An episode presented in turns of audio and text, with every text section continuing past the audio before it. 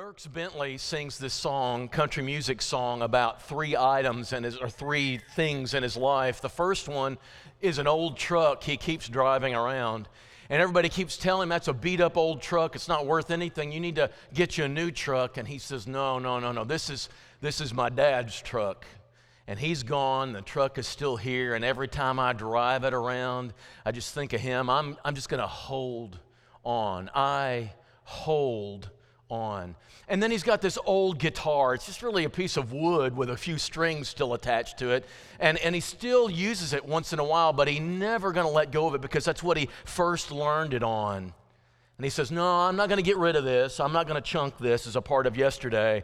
I'm going to hold on. And then the chorus comes to the things I believe in my faith, love, our freedom, to the things I can count on to keep me going strong. Yeah, I hold on. I hold on. And then the last verse is a song to his wife.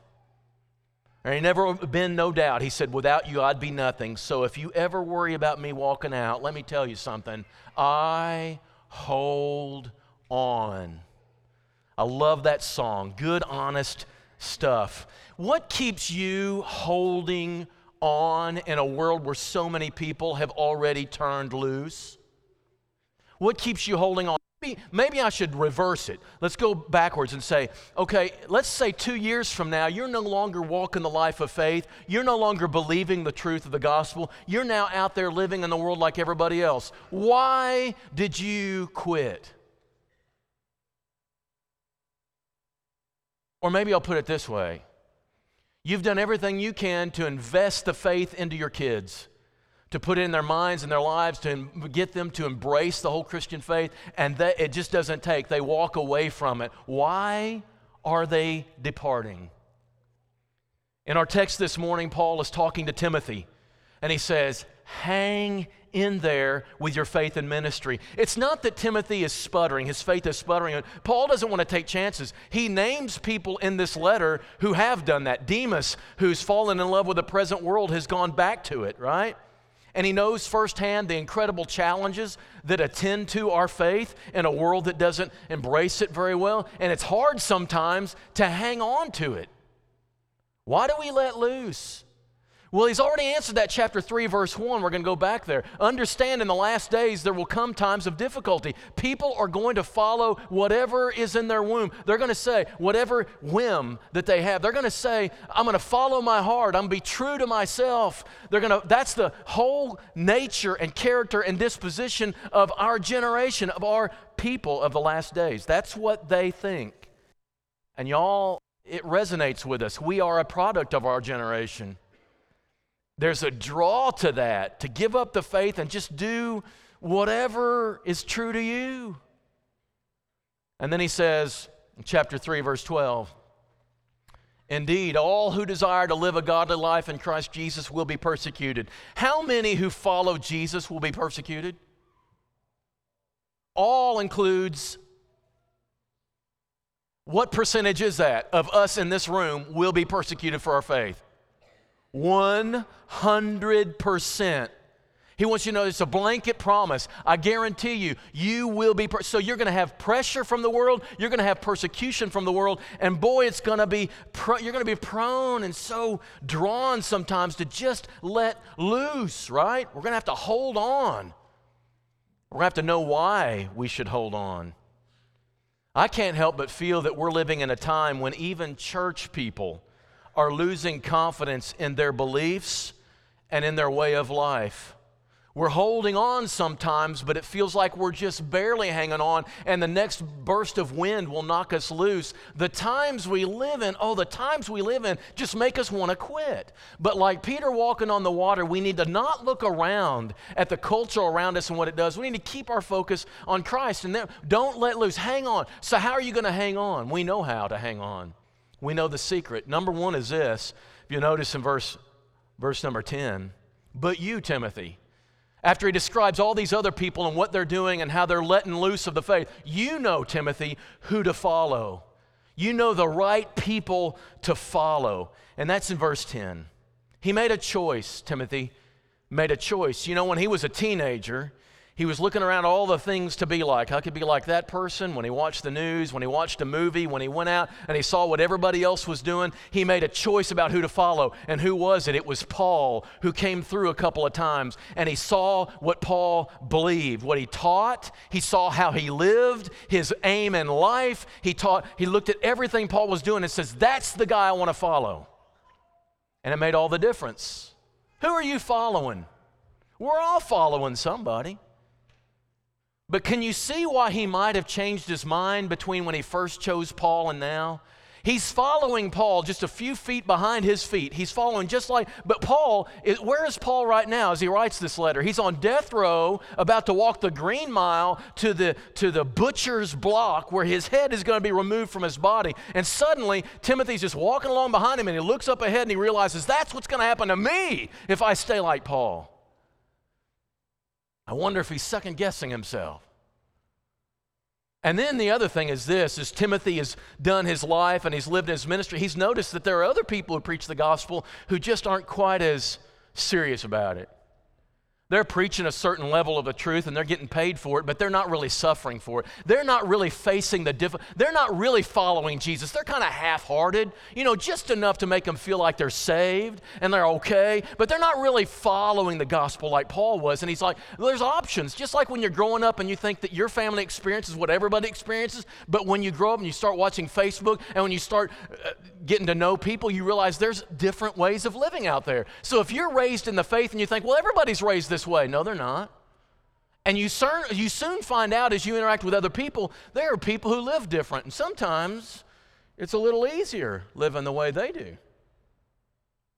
It'd be easy for Timothy to suddenly decide, you know what, Paul, I'm kind of backing off a little bit. I'm putting some distance between me and you. And Paul says, Don't do that. You, Timothy, you chose this. You remember this. All those persecutions that Paul helps him to remember, Iconium and Lystra, they're all old. They're all from the time when Timothy was young. He saw Paul face this stuff. You, and you knew about it, and you followed me. You chose to be different. This word for follow is not quite like the one we are used to.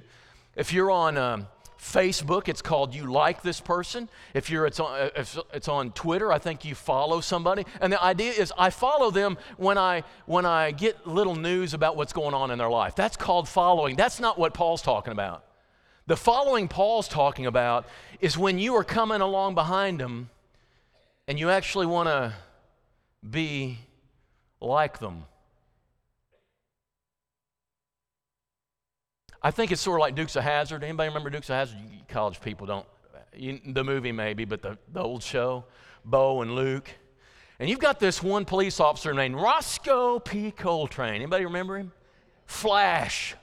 Flash was in the seat beside him, and he was always in the seat beside him. I don't know that he moved, right? And so you've got, you got Roscoe P. Coltrane. His number one task in the world is to catch Bo and Luke Duke. Finally, go, catch him. I, I want to not just follow him, I want to catch him. And he makes this obnoxious sound when he thinks he's about to catch him. Anybody remember the sound Roscoe P. Coltrane made? I'm going to have the college people try to copy this. I want you to get this. He'd get excited. He'd think I'm about to catch him and go, Anybody remember that? Can you all try that? Try it. Yes, it sounded like. They learned so fast. That's right. It's like, I'm going to catch them. And that's the sound that Timothy made when he was watching Paul. I just want to be like that. And Paul says to Timothy, I want you to remember that. And I don't want you to lose that because, because you're following me because you admire. That's the first thing. When it means, what this means, this word to follow means in the Greek, it means you admire something. You're watching it and you're studying it and you respect it. And you think, I have a great sense of desire. But I, I just look at that and I'm amazed. There's many people, though, that keep their Christian faith as an admiration faith. There's lots of people that follow Jesus and it said they were amazed at him. It's not enough to be amazed at him. It's not enough just to be amazed at Jesus. It's not enough to just be amazed at the Christian faith. That's not what following is. It's to be admire and to aspire. I love that these rhyme. It really works together. These two together create the following that Paul is telling Timothy. I want you not only to admire it, But I want you to want to be like it, to emulate it, to imitate it, to walk right there in the steps of it.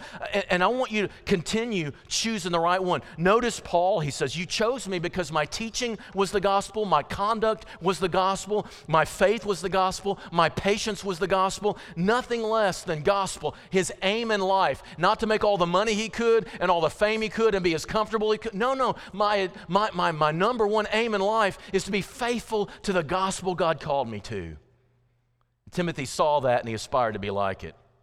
This is when you're a life coach, if you haven't used a life coach, this is called the flow. It's when you've gotten into the, you know exactly what you were created to do, and you're right in line with it. It's like I know today what I do is exactly what I'm here to do. And for those spiritually, that spiritually for us is we know we were created in the image of God to image God. And when you live your life in order to imitate God through Christ, when you're in the middle of that and you're doing that, you know you are doing what you were very designed by God to do. And it's an amazingly satisfying feeling. Don't judge, though whether you're doing that if everything's going smoothly.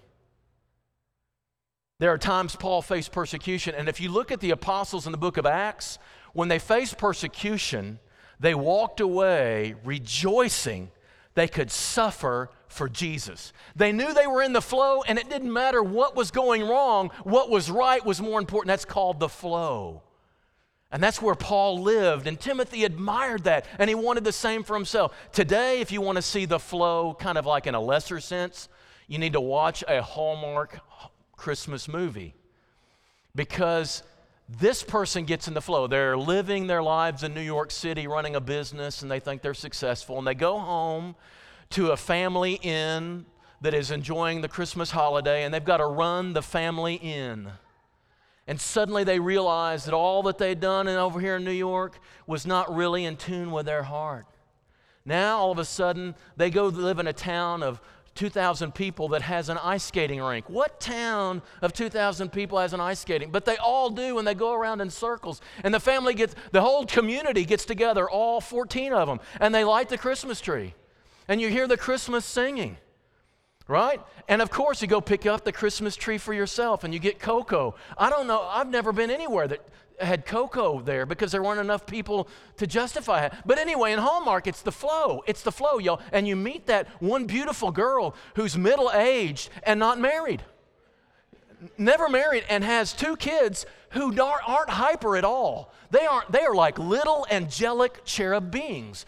They're perfect children. They're obedient in every way. And you fall in love and you realize this is where my life, this is how I'm supposed And you give up everything before for what you've rediscovered in this last month of the miracle of Christmas. It's called the flow. They're divorced by February, but that, that doesn't matter.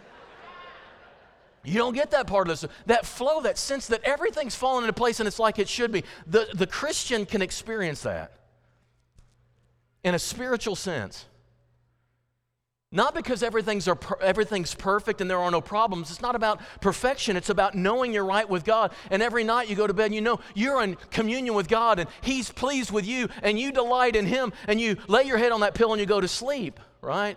Paul would tell you that your worst moment in life with God is 10 million times better than your best moment without Him. He would tell you that. And then he would tell you as you walk that green mile with Him and they're about to chop a head off His body, right? He would tell you, you keep walking with me because five seconds after that, He is in an experience where all the suffering pales in comparison with the glory that God always had in store for Him. He knew that already, though, and that's why he lives the way he does. He knows what's ahead, and he's wanting to be in that. That's this life. That's this life and the next. It's best to live God's way, and it's best for you to admire the people who are living that way. And it's not just Paul. Paul mentions, you know those whom you've learned this from. Who was he talking about? His mother and his grandmother. You don't have to look for these big headline people. You don't have to look for, admire these people from a distance that you don't really know. The, there are people right next to you, right now where you're sitting, who are living lives that are admirable and you should aspire to. We have heroes in our midst. Quit looking to the media and letting them decide what you should do. Our world applauds weird things. Our world right now is, is trying to find worth in things that aren't worthy. They're, they're applauding things that shouldn't be applauded. And because of that, our kids who love applause, I mean, we all do, we will do the things that are celebrated by your world. Everybody around them is celebrating this ungodly stuff. It becomes appealing to them. They need to hear from us what's worthy, they need to see from us what they should aspire to. And we have the examples in our midst if we'll open our eyes and see them. Open your eyes and see them. Ina Brown is here. One of the most faithful women I've, and she's going to kill me for saying this. She's one of the most active, most faithful, most godly, most loving person, most serving person I've ever seen anywhere. If you want to aspire to be somebody who's admirable, choose her. Jamie Smith is the same way. She's out here. You have no idea the secret things she's doing for all sorts of people. And she often, oftentimes gets criticized for it. And yet she does it because she knows it's right. There's somebody to admire and aspire to be like. Jennifer Carlton's the same way. Randy Simpkins is the same way. So last week I go up to She's going to kill me for this too. Hey, just take a shot. I don't care, right? I'm just going to be killed for anything. Bridget Coates goes to work out in the same place I do. She's sitting there listening to stuff. I'm like, what are you listening to? And she shows it to me. She says, I'm just listening to worship music. I just need that influence right now. There's somebody to admire and to aspire to be like. We have them in our midst. Open your eyes. Choose the right people because y'all, our kids are being pushed toward things to imitate that aren't imitation worthy. And we need to help them figure out what it is. And one of the most important things in, in Timothy's life is he followed the right person. He chose the right kind of person, and he had a mother and a grandmother he could do. But then Paul comes along and becomes another one. We need our parents, but we need more than our parents. You need to have your kids at church for a lot of reasons, y'all. You need to be raising your kids in church for a lot of reasons. The Bible class for Bible education, the worship in order to worship properly, but they need to be surrounded by people they can look up to and admire and aspire to be like, and you can know that if they do, it's good for them. Where else are you going to find it? Where else are you going to find it? People who are real, flawed, people you can get to know and have access to and actually know their life is like an open book. Yes, flawed, but faithful, faithfully flawed. That's what we need, and that's what we need to aspire to. But there's a second thing Paul says. After you follow the right people, you need to follow Scripture. That's how we hold on. We got to be confident in the Word. I see us, I'll be honest with you, I see us getting less and less confident in the Word of God. Maybe because it's so old. It's been around forever. I've heard that all my life. Yeah, blah, blah, blah. And the world's offering such different alternatives, uh, uh explanations, and interpretations of everything. And they sound so appealing. It resonates with my own fallen kind of opinion. And then I read scripture and I'm just like, man, it just, it's old. And anything old in our world, anything old needs to be dismissed because it's got to be new to be fresh and exciting. And, and, and churches are choosing to prop up worship with something more than just the word. That we need to have a band, right? We need to have a celebration. We need to have dramatic presentations. We need to, the word's not enough. We got to make it a little more exciting, a little more sexy, right? We got to make it a little more compelling to people. The word's not enough, but the word is enough.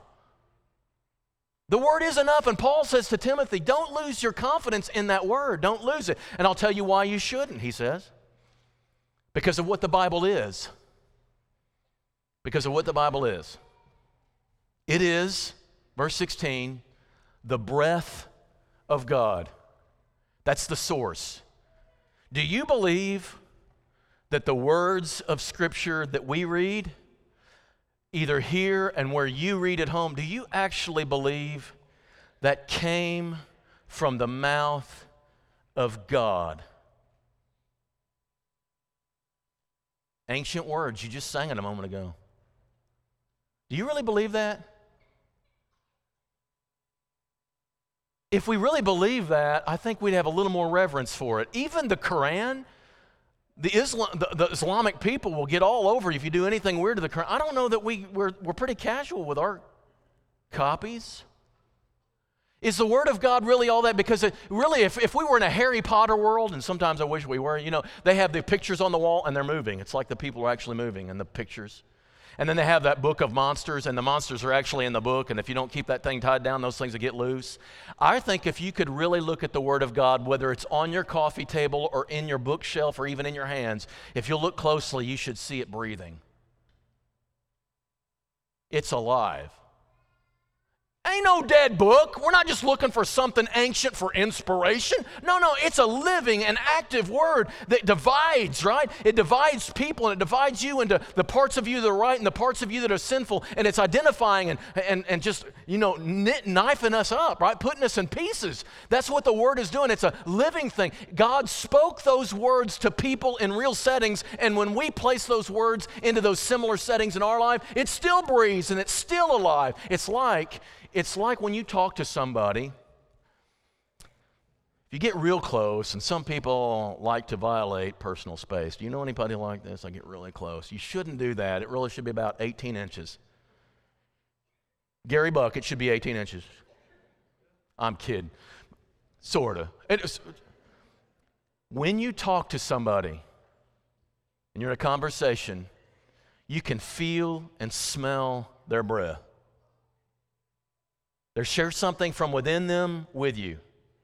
When you read Scripture, you should smell and feel the breath of God. He's sharing his heart with you, and he initiated the conversation. He said, I want you to know me, and I'm going to give you my words, and I want you to feel my breath and know it's every bit as real as that. That's what the Bible is. And then he says what the Bible does. This is the function of the Bible. This is a great thing. And he says four words two positive, two negative, right? It's what it does, it's a, it's a function. So, first of all, what it does is it takes care of our teaching, useful for belief. So, what should I believe? What should I really believe about life, where it came from, where it's going? What should I believe about how the world works? What should I really believe as my core identity? What should I really believe about my Creator and how He feels about me? If you want to know that, don't go asking the philosophers. Let God breathe on you His answer by looking at His Word. It's useful for that.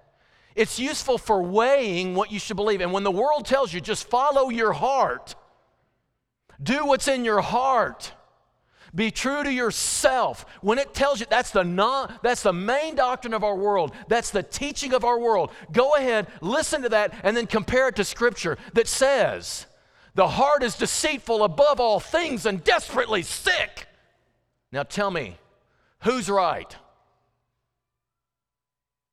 Follow your heart?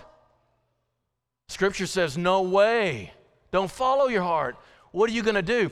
If Scripture is what God says it is, He's standing behind it and he puts himself behind it. He is behind the product and he's the power of it, and it's absolutely certain, and you can know it. It should have veto power, and it should tell you what the world is telling me and cramming down my throat is absolutely not the truth.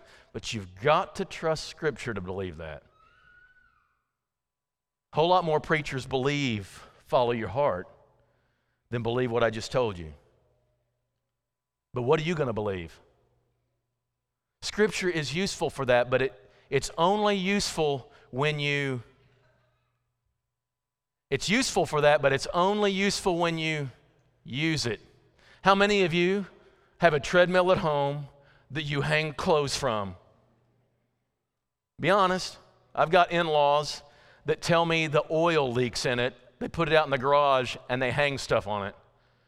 Perfectly good treadmill. It's useful for things, but you have to you have to get on it. A fitness is great, but listen, your membership card is not what works. You have to go to it and use it. And scripture is like that. It's useful for this right here. It's also useful for your behavior. The, next, the last two words are the behavior words.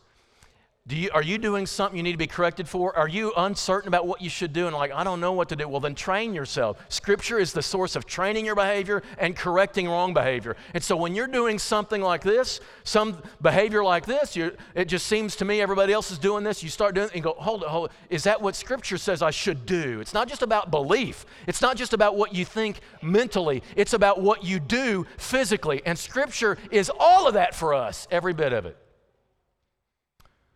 I think when you read scripture, you should hear a certain sound. Now, I'm testing, I've tested Paul Thornton, and he's come through every time. He's going to come through uh, today, too. And these college people never heard this sound before, maybe. Some of you adults have. This is the sound you should hear every time you open up scripture and access the Word of God.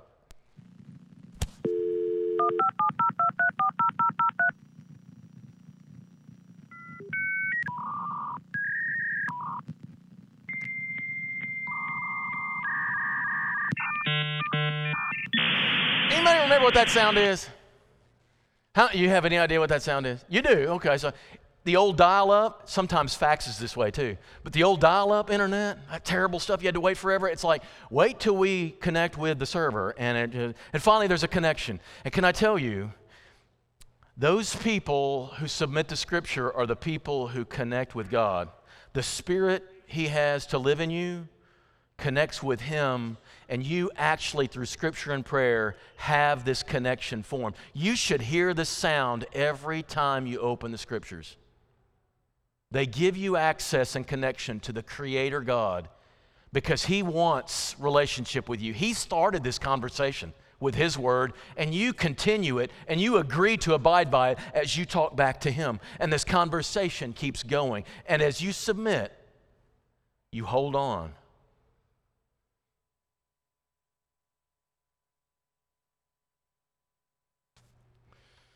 Paul knew the spirit of the last days would be hard for us to resist. We are surrounded by the spirit of the age, and it is absolutely pounding we members of the church.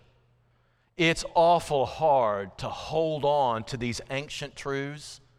It's very hard to keep agreeing to these when it's so much easier to go with the flow of what's out there. Paul knew that. He knew the persecution would come and would add another element to this.